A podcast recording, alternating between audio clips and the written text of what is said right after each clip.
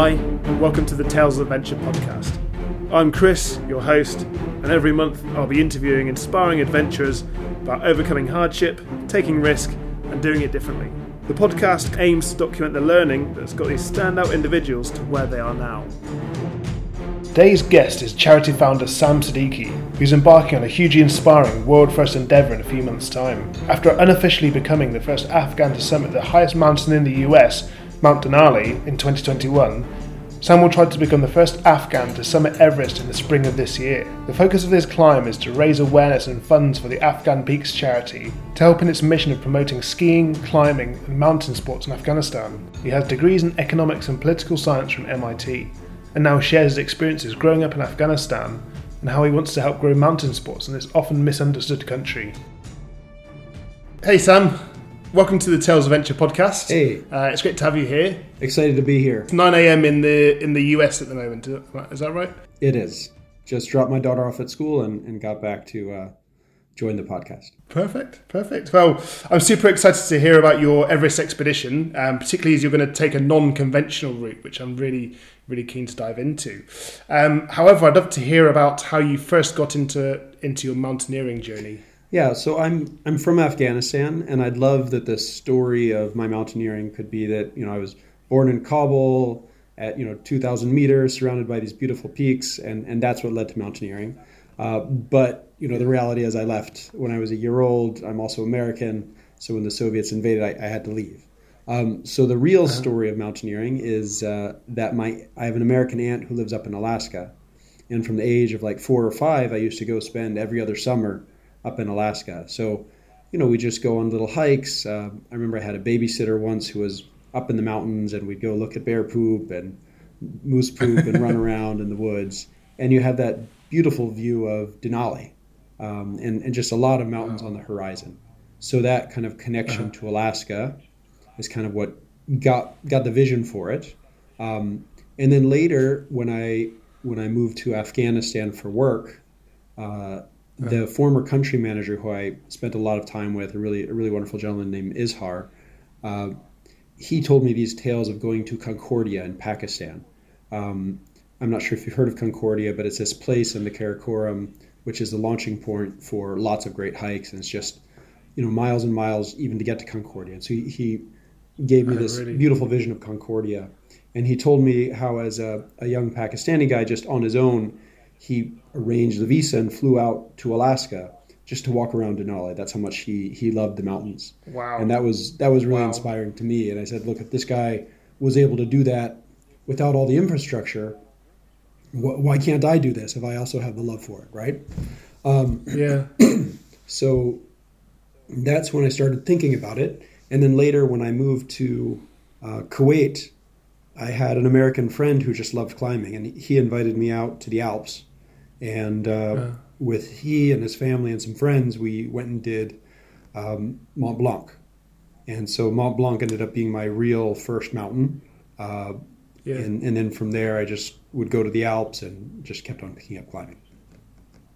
Yeah. Wow. It's, it's, it's such an interesting story because I can imagine growing up and seeing Denali, this huge, it's a monster of a mountain. I've not been up close to see it, but um, it's obviously on the the um, Seven Summits Challenge. So I'm kind of w- well aware of, of, people who've climbed it, and I've also heard many stories saying that it's actually harder than Everest. That Everest is a um, is a bit of a, a, quote unquote walk in the park by comparison. How how did you find you know climbing? You've climbed Denali, yeah, That's how I how climbed Denali it? in 2021.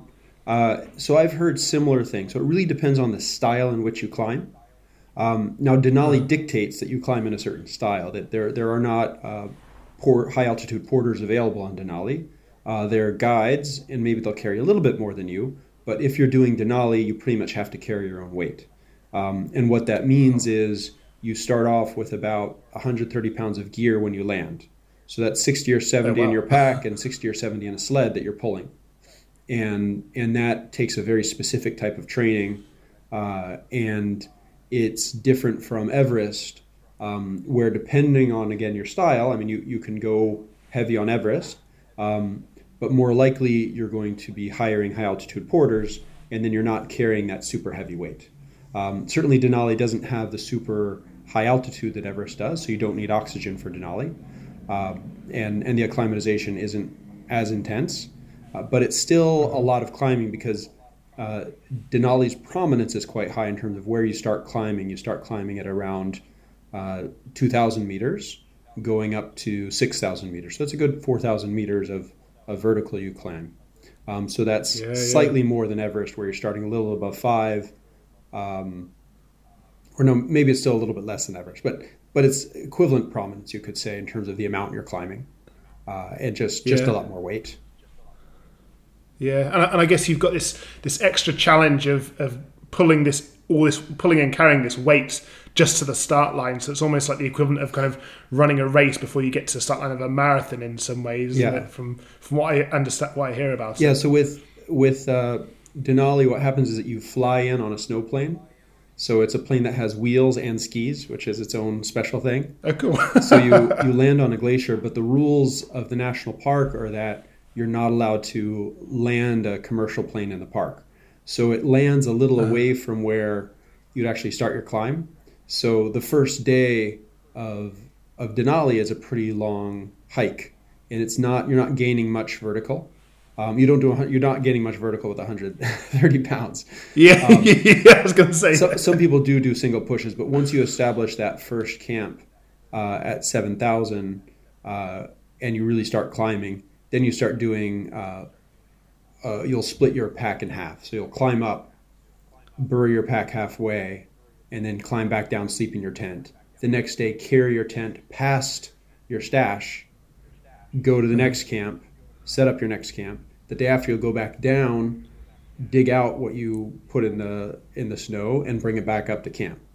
So it's a it's a bit of drudgery doing that. Uh, but it is good from an acclimatization perspective. You're, you're forced to acclimatize because yeah. you're going up and down a bunch of times.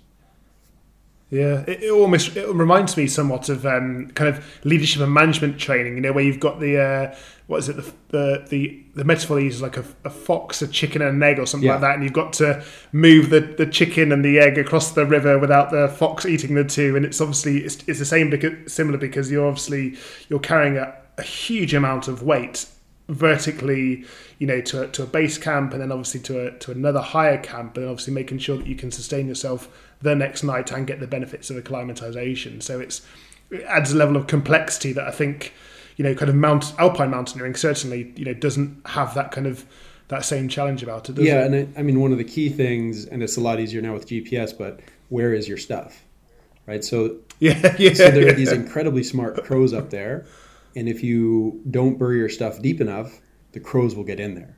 So you got to really oh, wow. dig a good four, four, five, six feet into the snow, and then you mark it with with wands. Um, but if there's big snow, the wands can get covered.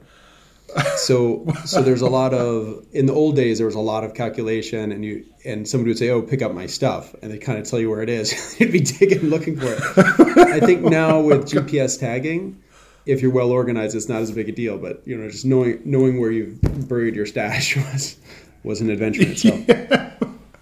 That's I've, you know I've, I've, of all the things I've read about Denali and mountaineering in general, I've never heard of this problem before. In that you've got you know you've got this real problem trying to find your stuff without without the crows obviously like ripping it apart and taking it away, and obviously things like you know things like a GPS communicator or something. You know um, to, to find the, the approximate location. Obviously, I know coordinates can be like hundreds hundreds of meters out by one digit some days, can't they? So if you get the wrong coordinates, yeah. you know, you're, you're, you're, literally digging the size of a you know a football or soccer field trying to find somebody's gear or, or your own gear. So yeah, that's that's a, a, level of complexity I never even thought of. Um, I know we, have kind of touched on it already, but um, I kind of love to hear more about the, the reasons why you're going to climb Everest because there's a very special reason which I'd love to love to hear about. Yeah, my main reason for climbing Everest is I would like to use the news coverage of the first Afghan ascent of Everest to bring attention to Afghan peaks. It's a nonprofit wow. that's working to develop mountain sport in Afghanistan. Um, I plan to pay for my own trip, so it's, it's not about raising money for my trip Every dollar that we raise will go directly to the activities that are going to grow mountaineering and skiing in Afghanistan. Um, so, for example, we had a ski race uh, the last couple of years. I use the Denali uh-huh. funds to help pay for that. Um, This year, we got a donation from Afghan Sports Trust, um, and they challenged me to, hey, let's just not just have the ski race, let's do some more. And what we came up with was to hire a bunch of carpenters in different villages to build wooden skis. And, and then we'll be distributing wow. those wooden skis to get more participants. Because yeah. what, what I'm thinking about for Afghan, Afghan peaks, it's not just about climbing. I think climbing is great, and, and I want climbing and skiing to happen.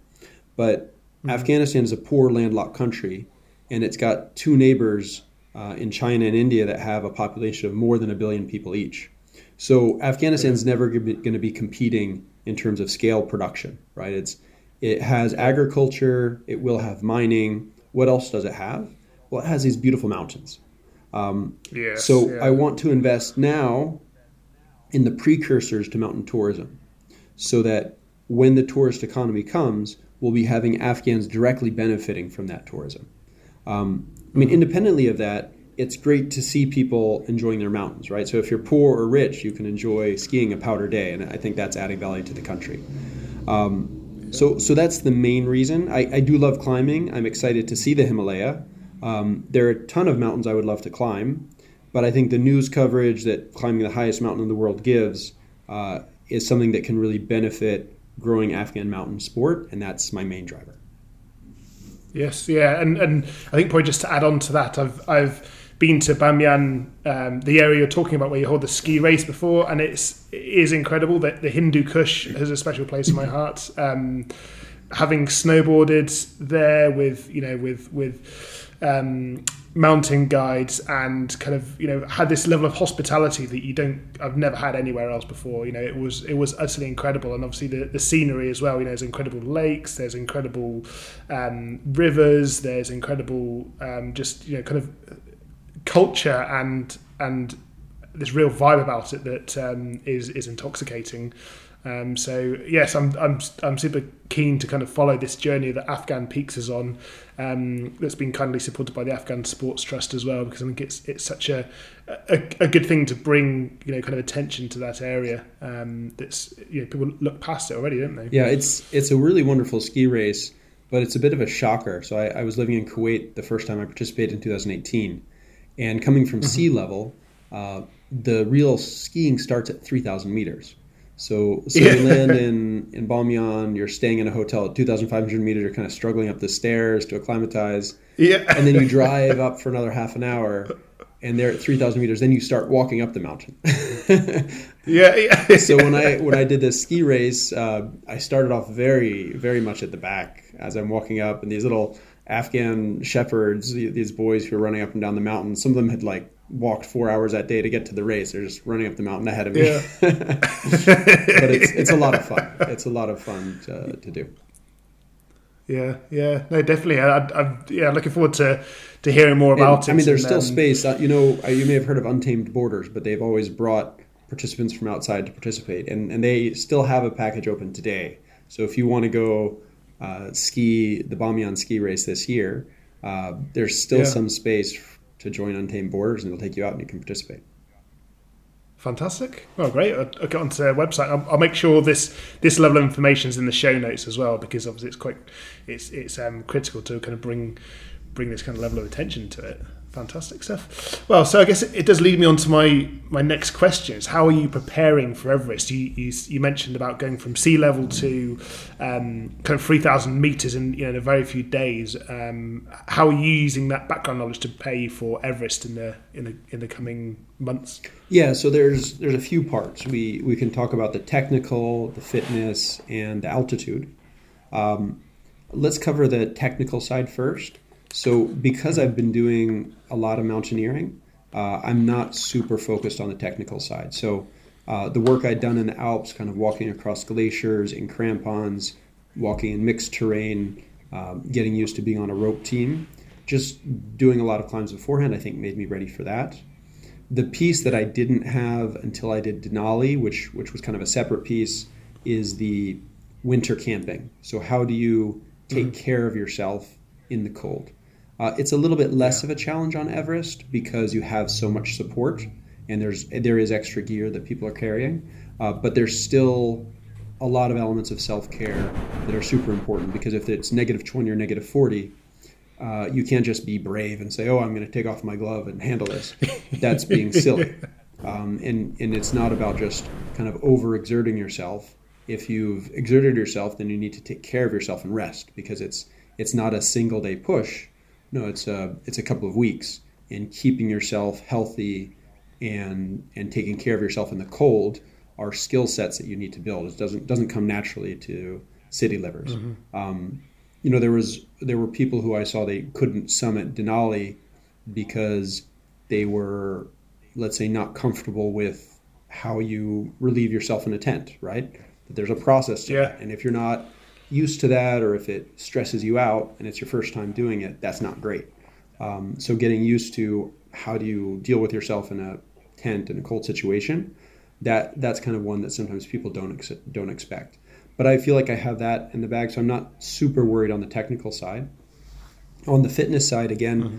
I think Denali was was a pretty high bar, and so my climbing guide said, look, if you've done Denali, I'm not worried about your fitness. Just do that same thing, um, mm-hmm. and it's worthwhile kind of thinking about how how that fitness journey works. So when I climbed uh, Mont Blanc for the first time, I was doing some training, yeah. I was running, um, but as I got to the top, those last few hours, I was really bonking. Like I, I struggled a lot. Yeah. Um, Same, yeah. Same experience on Mont Blanc. th- thankfully, I was kind of young enough to just kind of gut it out, and I, and I made it down. Had a great experience, uh, but it was it was rough. So I started looking into it more, um, and there's a book I've used called The Uphill Athlete.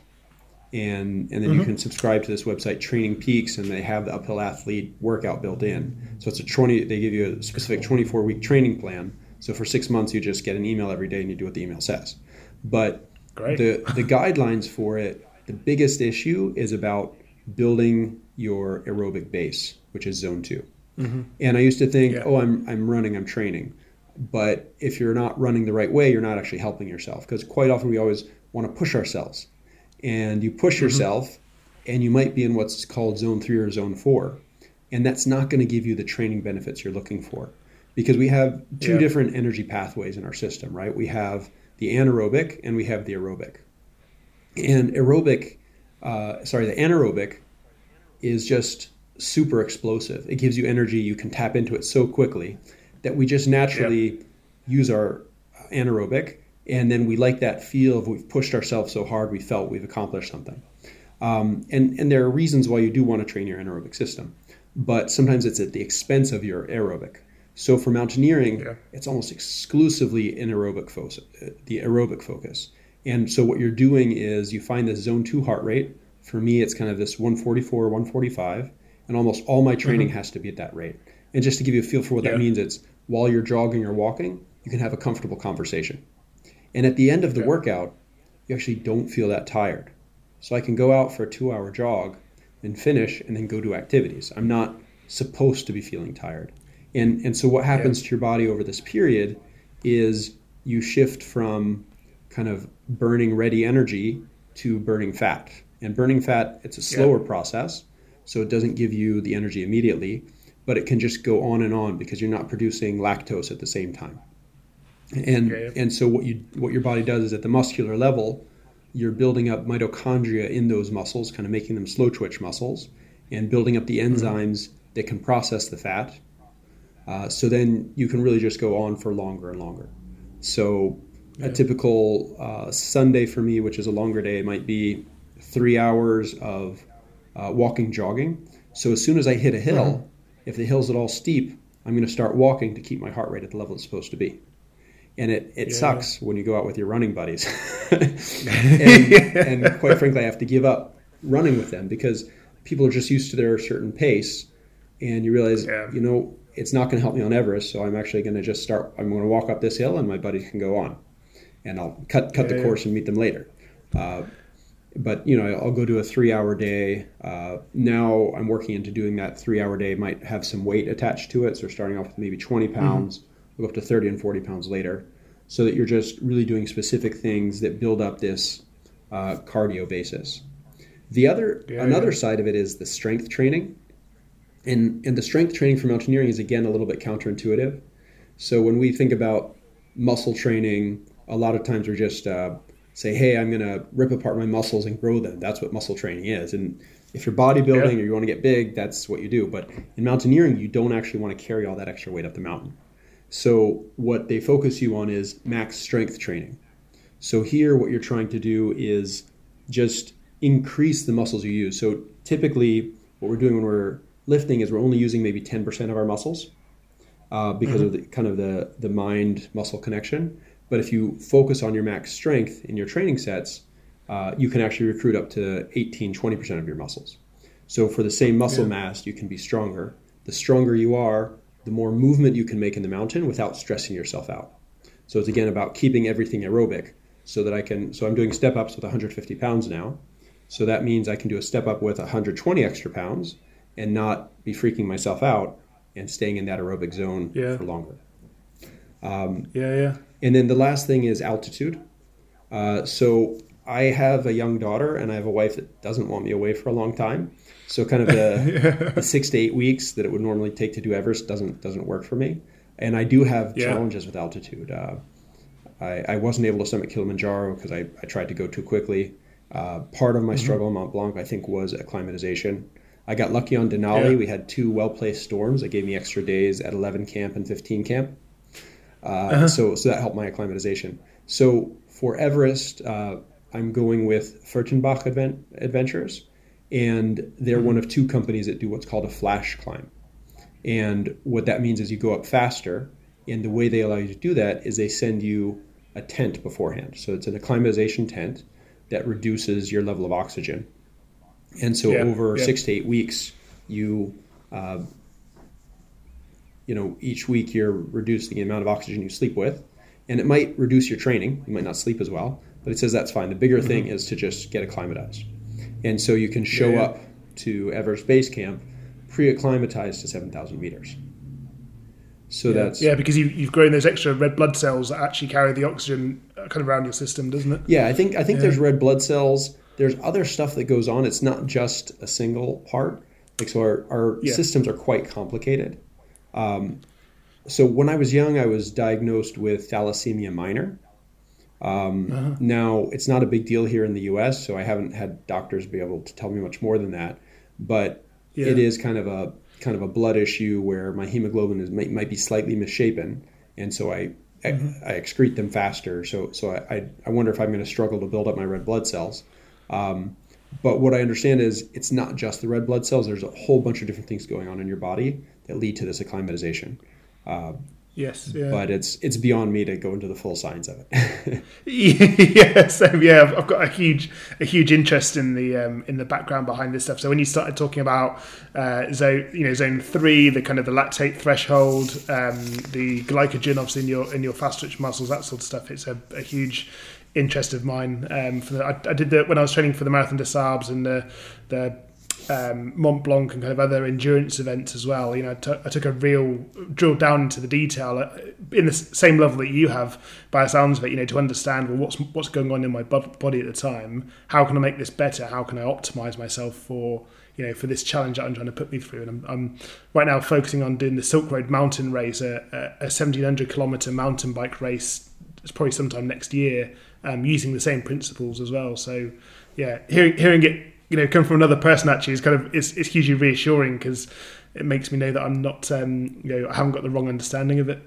Super interesting to hear about your how you're preparing for Everest. It leads me on to my next question: is how will you be climbing it, and that is kind of your your plan for getting to the summit because I know it's slightly unconventional also. Yeah, so my plan uh, again, we're working with uh, Furtenbach Adventures in in flash style is to climb from the north side. Uh, so that is from Tibet, uh, which is controlled by China. Um, and it's been interesting because China's been closed uh, for a while because of COVID. Uh, mm-hmm. And so, for I think for the last two years, there haven't really been a sense from the north side. Uh, the under yeah. the belief is that they will be opening up the north side this year, and our belief is strengthened by the fact that in general they've opened up to COVID obviously, uh, unfortunately, a lot of uh, death that they're experiencing right now from that. But yeah. if they're if they are open, then it's likely that they'll be opening the Everest Base Camp from the north side as well. And mm-hmm. it's a little bit interesting because, you know, historically, the north side was actually produced more deaths uh, in, Oh, in wow. the previous years, and that was counterintuitive to me because I'm climbing from the north side because I don't want to die, and, Yes, and so I was trying to figure out why, why why was it producing more deaths, and what I can gather, and this isn't fact, but but what I could gather is that the north side used to be a lot less expensive, and uh-huh. so people who didn't necessarily have the money to hire guides but really wanted to climb Everest, they just go from the north side because it was a bit cheaper. And so mm-hmm. some of them might not have been preparing correctly or they didn't necessarily have the skill set to plan their whole trip themselves and then they would leave themselves Yeah. exposed and, and in a bad situation. So so that was Yeah, part of it. And it was a little bit like instead of the wild west, it was the wild north. Yeah. The other piece of it is that you can basically drive up to 5,000 meters. Right. So, and today it's a highway, but even in those days, you could drive on, on a road up to, they call it driver's camp at 5,000 meters. Yeah. Really? So, you know, remember how hard it was for us to climb uh, Mont Blanc at 4,800 and how we were dealing with altitude effects, Yeah. just driving right up. And, and you can imagine that if somebody hasn't acclimatized correctly, they're suddenly stressing themselves out just to be at base camp. And they're like, well, I'm here. I don't have the money. Let's start climbing. And they just get themselves into the red and they get into dangerous situations. Whereas on the south side, Yeah. it's more typical, especially if you don't have money, is that you're you got to walk in, and and that walk Yeah, in yeah. helps you to acclimatize. In, in the same way on Denali, all that extra walking is helping you acclimatize. So yeah. I, th- I think off the top of my sorry, off the top of my head, I think I think it's one percent um, less oxygen in the air for every what hundred meters above eighteen hundred meters. I think so.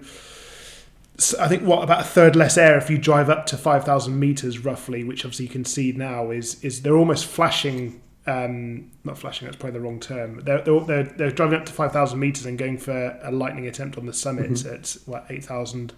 Um, 848 and you know obviously just going from zero you know 100% oxygen to 70% oxygen to then obviously was it 20% oxygen at the death zone of everest from off the top of my head but yeah it, it makes sense what kind of everything you're saying Yeah, so so that's why historically there were these extra deaths on the north side. Um, and again, it's counterintuitive. The reason I didn't want to climb on the south side is that you have to climb through the Khumbu Icefall potentially multiple Yeah. times as you're doing your acclimatization runs.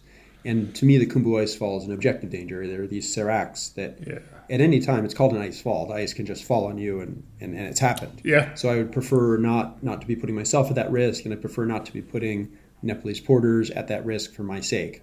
Uh, so that's why I like the idea of the northern route. Uh, but I, then I was like, well, why all these deaths, and and why are the deaths decreasing on the north side? Well, the Chinese decided they didn't like that, and so they started cracking down on who could be a tour operator on the north side. So they greatly reduce Yeah. the tour operators, and they have requirements that tour operators are you know much more careful. Um, I read one book by I think Mark Synnott where you know he he was trying to climb, and there were these really people who weren't ready to be on that mountain. I think they were trying to take a group of young kids up, and they were stalling out on a line. And and suddenly, Yeah. if you're at seven thousand meters and somebody ahead of you isn't prepared to use an ascender, and they don't really know how to use their crampons, and they're freaking out, it's very bad for them. But it's also bad for you because if you're just standing still, you could be getting cold, you could be running out of oxygen, and so now that there's a lot fewer operators, I would expect there to be much fewer crowds, and that is very important uh, for my safety and, and my summit attempt as well.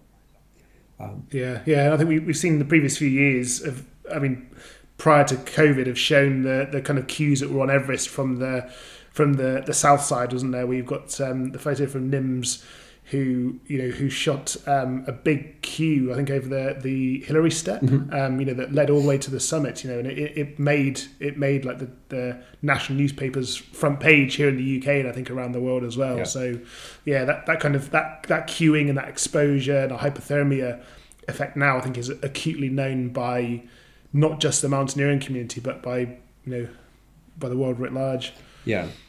Um, so then, so that's a little bit about the south side. So just to give you an idea of the itinerary, we're supposed to arrive in Kathmandu uh, and get our Tibet visa there, and then fly to Lhasa. So that takes a two or three days, and then Yeah. we'll drive to Shigatse. So Shigatse is at three thousand eight hundred meters, um, and spend the night, and then drive to the driver's camp or base camp at five thousand two hundred meters. Um, yeah. So I just looked up on Google. It says that that's 17 hours of driving. Now, what does that actually mean? You know, 15 to 20 hours, we could say. Um, yeah. And but just to put it in perspective, we already we already mentioned Mont Blanc is 4,800 meters. You know, for your listeners who are in the U.S., the highest point in the uh, 48 48 states is Mount Whitney at 4,400 meters. So our drivers are just hanging out at the top of some of the highest mountains in the U.S. and Europe. Um, wow. and so now we've, let's say, taken five days to get to base camp. Um, mm-hmm. We'll take another two days to hike up to advanced base camp, which is at 6,400 meters. So now mm-hmm. we're getting ready to start climbing, and we're already higher than Denali. yeah, so, wow, incredible. So from there, uh, because we're pre acclimatized, we don't have as many acclimatization runs as would be typical uh, for for the longer routes. But there is still an acclimatization mm-hmm. run. So we'll take one rotation to the North Col, and the North Col is at seven thousand meters. Um, mm-hmm. And after that, we'll go back to base camp to recover. Uh, and then we just wait for the weather window. And I think we should have time in the schedule for one or two attempts, hopefully just one attempt.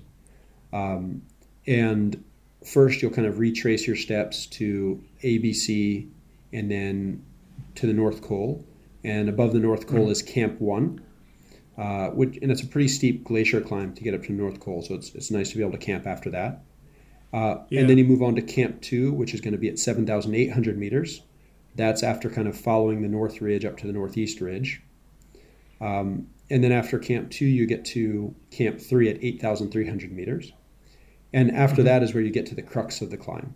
So there are they call them steps, which are kind of pretty vertical uh, things you've got to climb up. So there's a first, yeah. a second, and a third step. Um, the second step is basically the crux of the climb. Um, but again, we're not talking about full on uh, wall climbing here. We there will be ropes set up, and we'll have something that's yeah. called an ascender. Uh, the common language yeah. there is called a jumar, and so you have a, a rope that you manage yourself with, uh, and and you're probably tied to your rope team as well. So you're gonna have a couple security points, uh, mm-hmm. and they've also installed a ladder. Now, it seems easy to talk about climbing a ladder. We've all climbed ladders. It does get a little bit more complex when you have all these ropes around you. Uh, you're yeah. up over 8,400 meters, and you've got on these big clunky mountain boots and crampons, which are basically spikes sticking out of your feet. You're trying to navigate rungs of a ladder. so uh, it's still it's it's still going to be hard, um, but you're not mm-hmm. kind of trying to you know grab into ice cracks and use ice ice ice axes to climb up a vertical surface, it's it is still manageable. Um, yeah, yeah. And so then after the second step, you get to the third step, and then there's just kind of walking up the the summit face and hopefully getting to the top. Uh, mm-hmm. So we're actually only in the in the in the itinerary budgeting 12 days for the ascent, right? Yeah. Because wow. there's there's wow. days on either side, which is very different from you know the the six to eight weeks that you might normally put. So this is a three week itinerary. Uh, once you add in yeah. the, a little bit of the travel time uh, with Kathmandu, yeah. so that's that's the, that's the plan. Wow, it's it's um it, sounds really interesting to hear about it from this side because obviously the, the, Nepal side is, is hugely covered in obviously films, in documentaries, and yeah, and all sorts. And I think the Khumbu Icefall now is probably you know probably known by most people when they just hear about Everest. But I think the the, the Tibet side is is super interesting because it's got these whole other challenges attributed you know to, to, to, going that route you know from the lightning ascent in driving up to I had no idea about you know drivers camp for example you know it's it's um you know, I've heard of some some pretty high passes before, but I've never heard of you know drivers camp that's that's five thousand two hundred meters. It's incredible. Um, so I mean, one, yeah, the, one thing the, I'm excited about is I've heard that there are some climbers who are trying to develop another route on the south side uh, that uh-huh. goes around the Khumbu Icefall. I'm, I'm, sure there have been kind of very technical ones, but I think they're trying to establish yeah. a route that wouldn't involve the icefall, but that would work for commercial expeditions. So I, I think yeah. that that's worth some investment to kind of finding things that aren't going to put climbers. Uh, climbers is one thing, but you know the, these are workers who are kind of taking a lot more risk to set up the camp for the climbers to take a much smaller risk. So something yeah. that would be better for the workers, I, I think, is, is really worth uh, worth spending some time on. Yeah, definitely. You mentioned the seracs, which are basically just giant ice towers, which you know, like it, it's terrifying just thinking about being on the Serac because if you, when you didn't realize you're actually on one, it's you know you, you can get this real sense of fear all of a sudden it just comes from nowhere because you re- realize the precariousness of it. But um, one thing I definitely wanted to draw out actually was your your other mountaineering achievements. Now we've spoken about Mont Blanc, but you've also tackled Matterhorn and, and summited it as well. So can you tell us a bit more about that? Yeah. please? So you know when you're in when you're in the Alps and you look around at the mountains, the Matterhorn it's just such a beautiful mountain. Um, and I remember seeing it and thinking that's crazy to, to think about going up that. But but there's just this kind of step by step process as you get into climbing where you can get more comfortable with exposure, and and you can realize that you can do certain things without really taking big risks if you're if you're taking the steps and, and you have the assistance. Because um, you know you can watch those free solo climbers, and I, I never intend to do that. Um, Yeah. But when you when you look at how they approach it, I don't think some of those guys are taking massive risks. Some of those guys they're they're very well planned in what they're doing, and they've dedicated the time and the effort that they understand the outcomes when they take certain actions. Um, so Yeah. I don't ever intend to move in that far, um, but it is it is possible to climb uh, Matterhorn reasonably safely. The bigger issue with Matterhorn uh, these days is it, it's a very popular climb. So climbers above you can kick rocks and then and then hit you, right? So um, my my recommendation on Matterhorn is to hire a local Swiss guide because when you stay on the Swiss side and you're in the Swiss hut, the Swiss go first. yeah. so it's just understood. So if you if you train to go fast, um, then you're going to be in the top, let's say four or five climbers, and there's fewer rocks coming down on your head. Come down. Yeah, yeah, yeah. So- completely makes sense. But I, I think also, also as well. So, so just to, to clarify, so you you're the first. We think you're the possibly the first Afghan to have summited the Matterhorn. no, we? so so on Matterhorn, I was hoping to say that, um, Uh-huh. but conveniently or inconveniently for me, uh, the day before the ascent, there was this Iranian guy, uh, and so his English wasn't great. My Dari was worse. We did a little English, a little Dari, a little German, um, but he made it clear to me that he has an Afghan friend who who climbed Matterhorn before me. so Oh right. Ap- no, no, it's great. I think it's a, I think it's a great story. It's part of the journey where I was like, oh, maybe I'll be the, because I'm, I'm pretty sure there's an Afghan who climbed Mont Blanc before me, so I wasn't, wasn't assuming that. But Matterhorn's a tough climb. It's like, oh, maybe I'm the first Afghan. It's like, nope, my friend. Uh, yeah. and, and so I, I became friends with him on, uh, on Facebook. Uh, and, Oh, cool. and I, I think he's a very strong climber. So I, I'd love to do some Yeah. climbs with him in the future. And I, although I might be the first up Everest for a mix of financial and climbing reasons, I, I have a lot of respect Uh-huh. for him as, as an Afghan climber. And there's a lot of Afghan climbers out there who are really, really strong. yeah, yeah. But but I do believe that I was the first Afghan to summit Denali. Uh, I had the forest rangers kind of check the logbooks, and it's kind of Yeah. far enough away from main Afghan centers of living that, that I do. I'm pretty sure I'm the first Afghan to have ascended uh, Denali. Yeah, that's incredible. It's uh, apologies for mixing the two up. I've, I've, I've um, yeah, I can recall our previous conversations around it, but yeah, No, it's a, I think it's a great story. Like slab of a you know, because the mountain the mountaineering community is actually pretty small. So I just happened to be climbing at the same time as this Iranian guy who who knew the other Afghan who'd done it. I was like, oh, okay, that's that's awesome. yeah. So the other climber, his name is Esmarai Nabizadeh, and, and he puts up some pretty cool climbs on social media. So so definitely worth checking out his stuff. And I definitely want to get him more involved in developing Afghan mountaineering and climbing uh, as as we go forward. Yeah, definitely. I'll, see if, if he doesn't mind maybe putting a, an Instagram or Facebook link to um, to his pages or something in the in the show notes, so we can highlight you know highlight kind of you know more climbers like yourself and him to um, to international community. Because I, I think it's um, you know it, it's it kind of we, we need to have these kind of inspirational people and leaders in our more in our awareness than kind of what you know what big magazines and, and newspapers and, and media kind of pushes out some days. Yeah.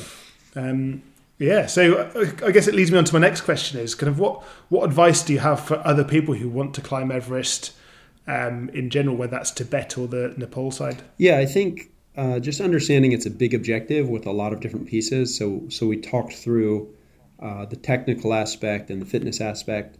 So I think you do what I did, which is you start small and then work your way up.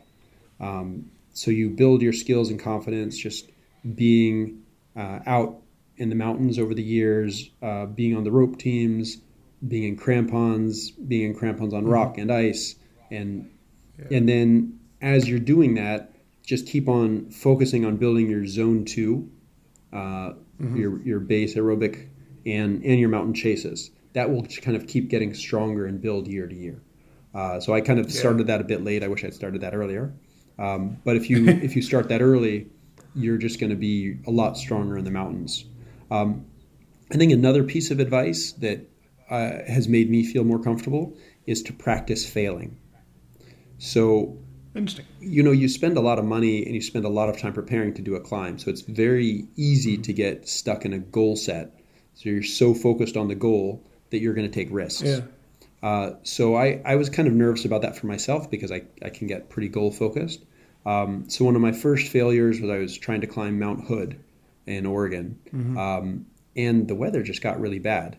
And when the guide said, "Hey, this weather isn't what I'm liking for summiting. Let, let's turn around," I said, "Yep, let's turn around." And and that for me was a very important check mark to make. Yeah, um, yeah. And the same thing on Kilimanjaro. On Kilimanjaro, um, we had kind of limited time and we went like after COVID was there, but before the lockdown happened. So I had some nervousness about that.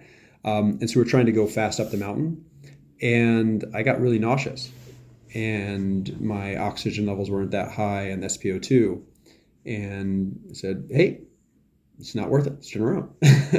let's let's live another day. Let's not take big risks, it, eh, because." There are a lot of guides who, when I talk to about reading the different mountaineering books, um, or they say, "Oh no, you can't judge what the people are doing." I say, "No, no, I, I can judge. This was a bad decision." so I think it's good to read read these books and and see when certain people die. There are certain good decisions and certain bad decisions, and I think a good decision is knowing yourself and having a plan with your guide about if I'm not doing well, I'm going to turn around and live. I think that's that's a good thing to do. Um, unless you're fine with dying, and that's your choice. Your but, choice. no, it's, it's, such such an interesting interesting concept. It's, it's hugely um, kind of mature and adult approach of kind of looking at it because we hear about summit fever, um, that effect when you're kind of you're so focused on getting to the summit that you then end up taking ridiculous amounts of risk, um, and then that's where kind of you hear about people, you know, people dying because of it, and those I think uh, understanding it as a, a pre-event indicator of like, right, this is how I'll be feeling. However, I, I must, you know, I'll put things in place to to stop it from, you know, fr- from living out, you know, that kind of like summit chase when when actually the conditions aren't right for it is um, is something huge, hugely beneficial to that people, you know, should should hear about and it should be discussed more because um, we only yeah, because you know, you're also putting your guides at risk if you, exactly if you don't have control of yourself, right? Yeah, yeah, and and social social media only ever shows the kind of the summit shots, you know, and I've, I've definitely felt myself guilty of that in the past, where I've just been like, I just want to get that summit shot. It's you know, it yeah. becomes all encompassing, but it's yeah. So my my hiking my hiking uh, tent mate for Denali had an interesting approach to it. So we went with Alaska Mountaineering School, which is a great organization. They they uh-huh. run good trips, and they're based in right next to Denali, mm. Talkeetna. So so their infrastructure is good but the reason he chose them, again, counterintuitive, he said, I chose them because of all of their negative reviews. And and I tried to so why why did you like the negative reviews? He said, well, the negative reviews, if somebody who's going to go and complain, not because of organization or food or anything, they're complaining because they got turned around. Yeah. so says, I want to go with the guide company that has the backbone to say, hey, you're a risk to your tent mates and you're a risk to our guides for whatever reason. And it's safer for you and beneficial for us for you to turn around. Maybe they could have summited, right? Yeah. There, there's a chance that you could summit. But if you have a summit day that's 18, 20 hours versus a summit day which is 10 or 12 hours, yeah. it's a very different amount of risk that you're creating for yourself and for the team and for the guides. Definitely. Uh, so I thought that was a kind of interesting that perspective.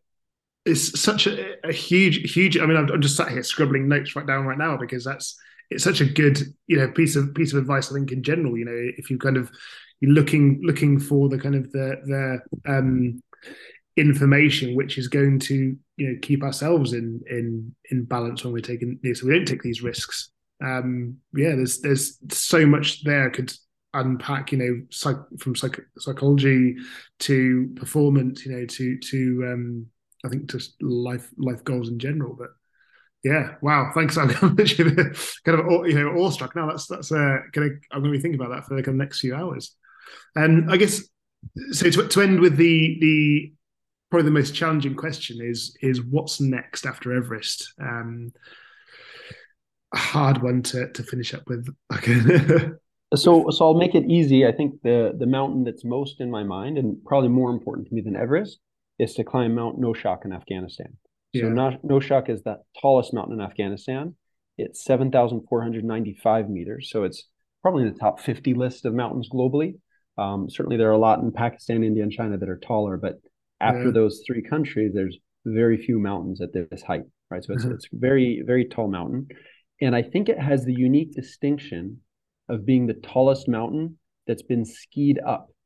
And so there were these uh, wow, a ton of these amazing Polish climbers that do all sorts of things that you would have never thought about, right? So I think in the 70s, a Polish team skied up the mountain and then they skied down. Wow. wow. So some guys went back to try and reproduce that, but I think the snow conditions weren't there. They still made a pretty cool video of the attempt. Um, but that that the Polish team did that, I thought was was really great. Um, and you know, the other thing after Everest is just going to be to keep promoting Afghan peaks. Mm-hmm. Um, and see, you know, instead of just being in Bamiyan, you know, the security situation now, it is possible to start skiing in a lot of other areas it wouldn't have been before. Um, so really just growing the skiing and, and mountaineering skill sets across Afghanistan and, you know, creating the precursors for, for tourism and, and just getting the Afghan people to enjoy the mountains.